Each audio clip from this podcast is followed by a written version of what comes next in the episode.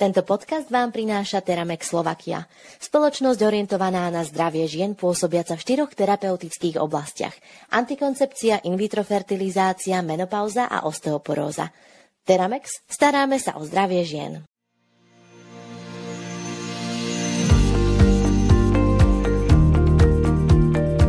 Zdravotné poisťovne môžu podľa zákona kontrolovať poskytovateľov zdravotnej a lekárenskej starostlivosti, ktorým uhrádzajú zdravotnú starostlivosť. Kontrolu je možné vykonať na mieste ako aj na diaľku. V dnešnom legislatívnom sumári sa dozviete, kto ju môže vykonávať, aké má oprávnenia a tiež ako sa ambulancia alebo lekáren dostane k výsledku kontroly. Povieme si aj o whistleblowingu, čiže systéme zameranom na oznamovanie protispoločenskej činnosti. Určite si spomínate na informáciu o tom, že lekári môžu na zriadenie ambulancie pre dospelých alebo detí a dorast získať finančný príspevok. Pozrieme sa na to, ako to aktuálne vyzerá s výzvami na poskytnutie finančného príspevku. Volám sa Maroš Černý a rozprávať sa budem s Lenkou Kavarníkovou z advokátskej kancelárie H&H Partners. Vítajte pri počúvaní.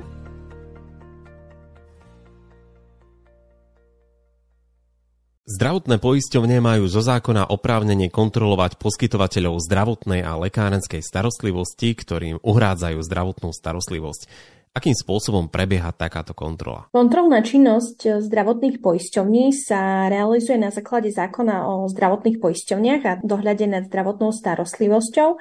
Pričom zdravotné poisťovne vlastne môžu kontrolovať jednak poskytovateľov, ktorým poskytujú úhradu za zdravotnú starostlivosť, ale tiež e, zariadenia sociálnych služieb, s ktorými majú uzatvorenú zmluvu, alebo prípadne aj platiteľov poistného. Samotná e, kontrola zo strany zdravotnej poisťovne môže e, byť vykonávaná aj bez predchádzajúceho oznámenia. To znamená, že napríklad v ambulancii poskytovateľov zdravotnej starostlivosti sa môžu objaviť kontrolóri aj bez toho, aby museli vlastne výkon kontroly vopred vlastne oznámiť, teda vôbec predtým na to upozorniť. Z hľadiska spôsobu výkonu môže byť kontrola realizovaná buď priamo na mieste, to znamená priamo vlastne v tej danej, dajme tomu, ambulancii toho poskytovateľa, alebo aj na diaľku.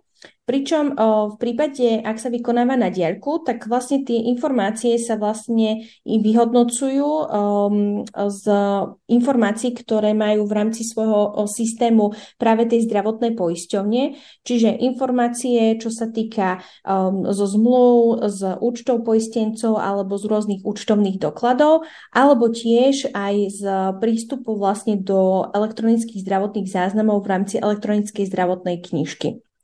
A z hľadiska obsahu, to znamená to, čo e, vlastne reálne tá zdravotná poisťovňa kontroluje, tak je to kontrola vlastne účelnosti, efektívnosti a e, hospodárnosti vynakladania prostriedkov verejného zdravotného poistenia a tiež e, rozsah a kvalita poskytnutej zdravotnej starostlivosti a taktiež aj dodržiavanie vlastne zmluv, ktoré majú uzatvorené s poskytovateľmi zdravotnej starostlivosti. Kto vykonáva v mene zdravotnej poisťovne kontrolu poskytovateľov? Z personálneho hľadiska je kontrola zo strany zdravotnej poisťovne vykonávaná revíznymi lekármi, revíznymi farmaceutmi, revíznymi sestrami, ale aj ďalšími osobami, ktoré sú poverené vlastne na výkon kontroly.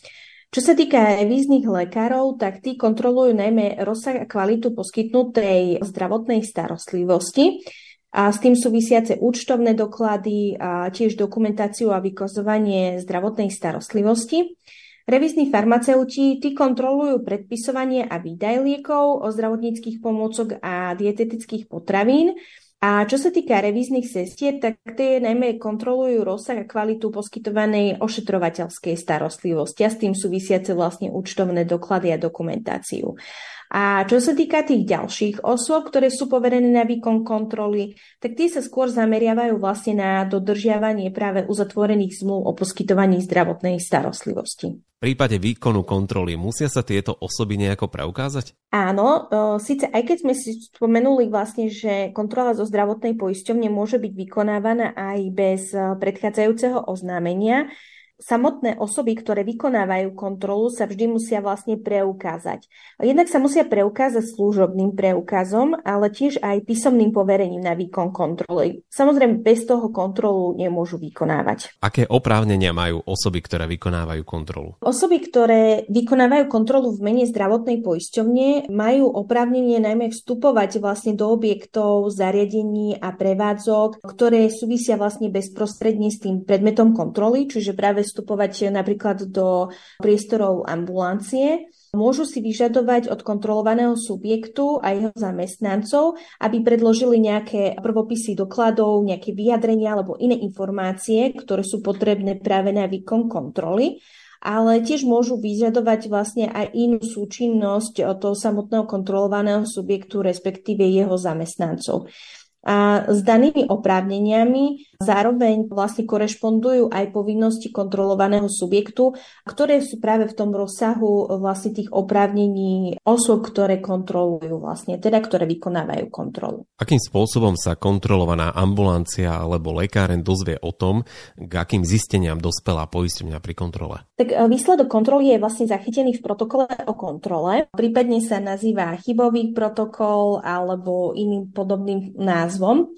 V protokole o kontrole vlastne e, sa uvedie, čo kontrola zistila, čiže k akému prípadnému e, konkrétnemu porušeniu, či už zákona, alebo samozrejme tej uzatvorenej zmluvy e, došlo a čo požaduje vlastne od toho kontrolovaného subjektu. V protokole o kontrole môže napríklad zdravotná poisťovňa dokonca upozorniť aj na možnosť uloženia zmluvnej pokuty, pretože častokrát práve tie zmluvy o poskytovaní zdravotnej starostlivosti, ktoré majú uzatvorené zdravotné poisťovne s poskytovateľmi, obsahujú vlastne aj určité ustanovenie, ktoré sa vlastne práve týka možnosti uloženia zmluvnej pokuty v prípade nejakého porušenia zo strany vlastne toho poskytovateľa. Taktiež Okrem uh, vlastne toho upozornenia na zmluvnú pokutu, môže upozorniť zdravotná poisťovňa v protokole o kontrole aj napríklad na možnosť vypovedania zmluvy, ak to bolo vlastne dohodnuté práve vlastne v tej uh, zmluve o poskytovaní zdravotnej starostlivosti, že v prípade porušenia zo strany uh, toho kontrolovaného subjektu môže dôjsť vlastne k vypovedaniu zmluvy. Protokol o kontrole musí byť vždy doručený tomu kontrolovanému subjektu. Dôležitosť doručenia vlastne vyplýva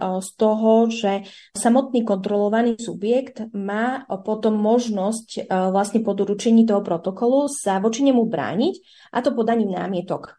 Námietky môže podať v lehote, ktorú mu určí práve tá zdravotná poisťovňa. A v prípade, ak v tej lehote vlastne námietky nepodá, tak v podstate tá kontrola sa považuje e, vlastne za ukončenú. Ale ak podá námietky, ten kontrolovaný subjekt, tak e, samozrejme ešte tie námietky sa budú osobitne prerokovávať. A ešte to samotné prerokovanie námietok môže taktiež prebiehať napríklad osobne, čiže za osobnej účasti toho kontrolovaného subjektu, čiže za osobnej účasti, e, dajme tomu, toho poskytovateľa zdravotnej starostlivosti.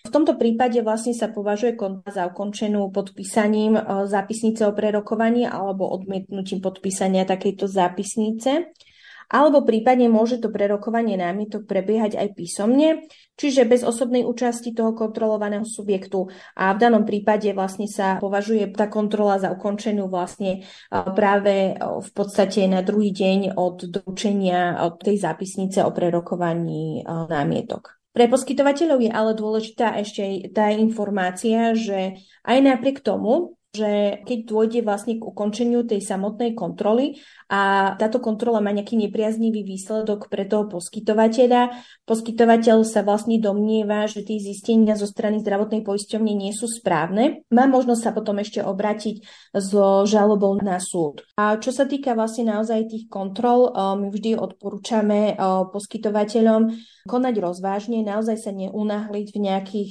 vyjadreniach, vysvetleniach, Určite je vždy eh, pre nich dobre sa eh, poradiť, eh, či už aj keď napríklad nevedia, kedy príde ku ním kontrola, že sa naozaj objaví z nenazdajky, tak minimálne určite tú radu si vypýtať od právnika v procese už napríklad podávania tých námietok alebo napríklad už v procese podávania žaloby v prípade, ak naozaj ten výsledok pre toho poskytovateľia je nepriaznivý. Whistleblowing je téma, ktorá sa dostáva viac a viac do popredia.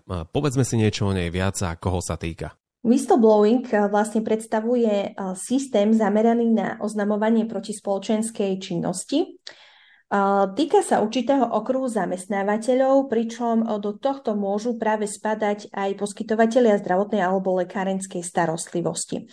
A vlastne o čo ide? V podstate vysvetlíme si to na príklade napríklad, že zamestnanec sa pri výkone svojho zamestnania stretne s, dajme tomu, s korupciou. A aby sa nebal takúto skutočnosť oznamovať, lebo predsa len ide o takú chulostivú záležitosť, tak bol vytvorený vlastne systém ochrany takých oznamovateľov proti spoločenskej činnosti, pričom pre zamestnávateľov vlastne s tým spojených viacero povinností a tieto povinnosti vyprývajú priamo zo zákona o ochrane oznamovateľov. To znamená, že naozaj bol vytvorený mechanizmus, priamo e, zákonný mechanizmus, ktorý umožňuje oznamovanie takýchto skutočností, takýchto protispoločenských činností Pričom dáva ochranu tým oznamovateľom, dáva ochranu práve tým zamestnancom a v súvislosti vlastne s tým pre zamestnávateľov vytvára viacero vlastne povinností, ktorými musia vlastne zabezpečiť, aby takýto systém u nich fungoval. Jednou z základných povinností pre tých zamestnávateľov je mať e, vlastne zavedený vnútorný systém,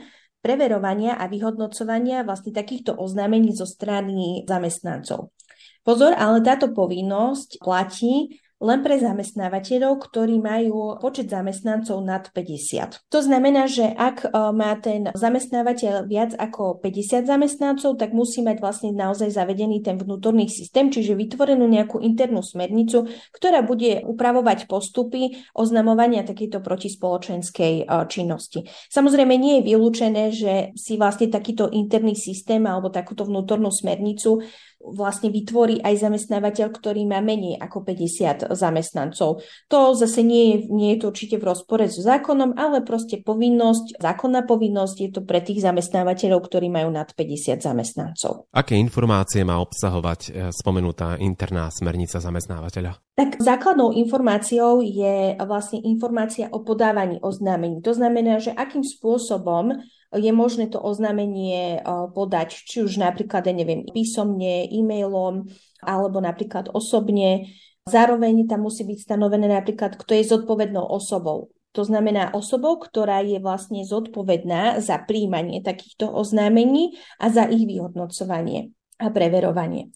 Potom tam musí byť vlastne naozaj v podstate v krátkosti spomenutý aj ten samotný proces preverovania toho oznámenia, ale musí tam byť vymenované aj oprávnenia tej zodpovednej osoby.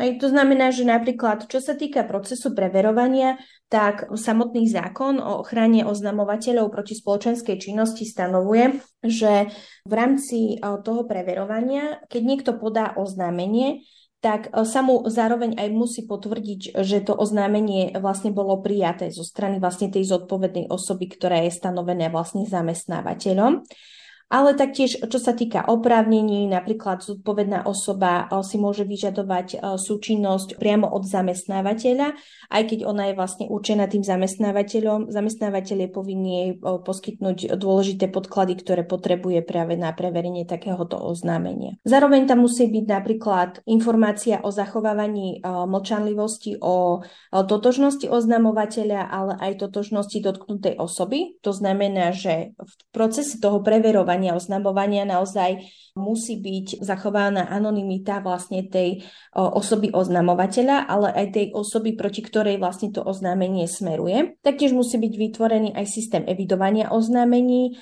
To stanovuje taktiež vlastne zákon, čo všetko v rámci tej evidencie musí vlastne zamestnávateľ zamestnávateľ naozaj zachytávať a taktiež vlastne aj ako dlho.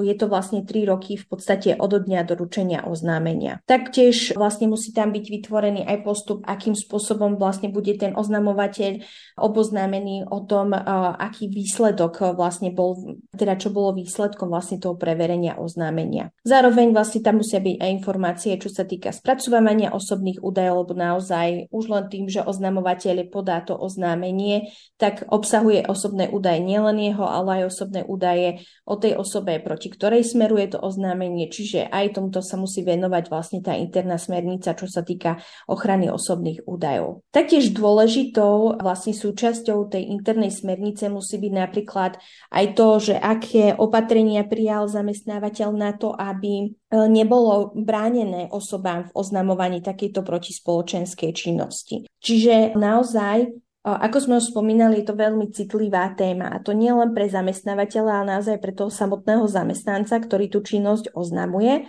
A naozaj a na to, aby nedošlo nejakým spôsobom k zabraneniu alebo k odradzovaniu tých zamestnancov oznamovaniu tých nekalých praktík, tak musí mať práve ten vnútorný predpis zamestnávateľa aj informácie o tom, akým spôsobom sa bude vlastne riešiť taká situácia v prípade, ak niekto bude brániť tomu zamestnancovi v oznamovaní tej protispoločenskej činnosti. Čiže naozaj, čo sa týka vlastne tej internej smernice, má obsahovať viacero informácií. Nemusí byť úplne ako nejaký rozsiahlý vlastne ten vnútorný predpis, len musí naozaj zachytávať všetky informácie, ktoré vyžaduje práve zákon o ochrane oznamovateľov proti spoločenskej činnosti. V súčasnosti je veľký nedostatok všeobecných lekárov pre dospelých a tiež pediatrov. Z dôvodu motivácie lekárov zriadovať nové ambulancie všeobecného lekárstva a pediatrie bol zavedený mechanizmus pre poskytovanie nenávratných finančných prostriedkov. Ako je to aktuálne s výzvami na poskytnutie daného finančného príspevku? V podstate my už sme sa venovali téme nenavratného finančného príspevku na zriadenie ambulancie už viackrát aj v rámci našich článkov alebo či už aj podcastov na portáli Mediprávnik. Skrátka sa teda pozrime na to. V podstate je dôležité, aby pri poskytovaní zdravotnej starostlivosti v jednotlivých okresoch bol naozaj zabezpečený dostatočný počet lekárov, za účelom dosiahnutia eh, tej vlastne efektívne dostupnej, plynulej, sústavnej, ale samozrejme aj odbornej zdravotnej starostlivosti. Z monitoringu, ktorý sa však vlastne realizoval, vyplynulo, že naozaj eh, je nedostatok všeobecných lekárov pre dospelých a tiež pediatrov, ale zároveň vlastne, že sú aj vo vyššej vekovej kategórii vlastne títo lekári. A za účelom motivácie mladých lekárov zriadovať nové ambulancie, bol zavedený práve ten mechanizmus, e, čo sa týka poskytovania nenavratného finančného prostriedku. Naozaj cieľom toho projektu je e, najmä zabezpečiť vznik ambulancií v takých okresoch, kde je veľmi veľký nedostatok práve tých všeobecných lekárov a pediatrov. A práve 10. októbra bola aktualizovaná e, vlastne výzva na podávanie žiadosti o tento nenavratný finančný prostriedok na zriadenie ambulancie Pričom došlo vlastne k tomu, že jednak sa zvýšil budget, to znamená, že v prípade, ak ide o rizikový okres, tak tam môže dostať vlastne nenavratné finančné prostriedky nová ambulancia až do výšky 80 tisíc v závislosti samozrejme od toho stupňa ohrozenia okresu. A zároveň sa učilo aj to, že tento e, vlastne príspevok sa bude e, vyplácať jednorazovo, keď predloží vlastne tá ambulancia pravoplatné rozhodnutie o povolení prevádzkovať ambulanciu. Predtým sa totiž to vlastne tie nenavratné finančné príspevky vyplácali vo viacerých častiach. Samozrejme, ministerstvo zdravotníctva vždy aktualizuje tieto výzvy, takže preto treba sledovať práve webové sídlo ministerstva zdravotníctva. Môže byť, že do budúcna možno budú tie príspevky vyššie, možno budú iné podmienky. Vždy naozaj, čo sa týka tých aktuálnych informácií, treba sledovať vlastne stránku ministerstva zdravotníctva.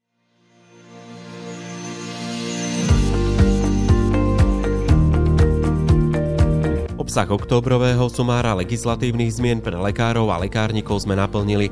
Ako ste sa dozvedeli, zdravotné poisťovne majú zo zákona oprávnenie kontrolovať poskytovateľov zdravotnej starostlivosti, ktorým uhrádzajú zdravotnú starostlivosť. Rozumieme tomu, že kontrola nie je príjemná pre žiadneho poskytovateľa zdravotnej starostlivosti a samozrejme je najlepšie to nechať na odborníkov. Preto vám v prípade takejto kontroly radi pomôžeme – Stačí, ak nás budete kontaktovať prostredníctvom e-mailu podpora zavináč mediprávnik.sk a postaráme sa o to, aby sa kontrola zaobišla bez újmy na zdraví. Majte sa krásne.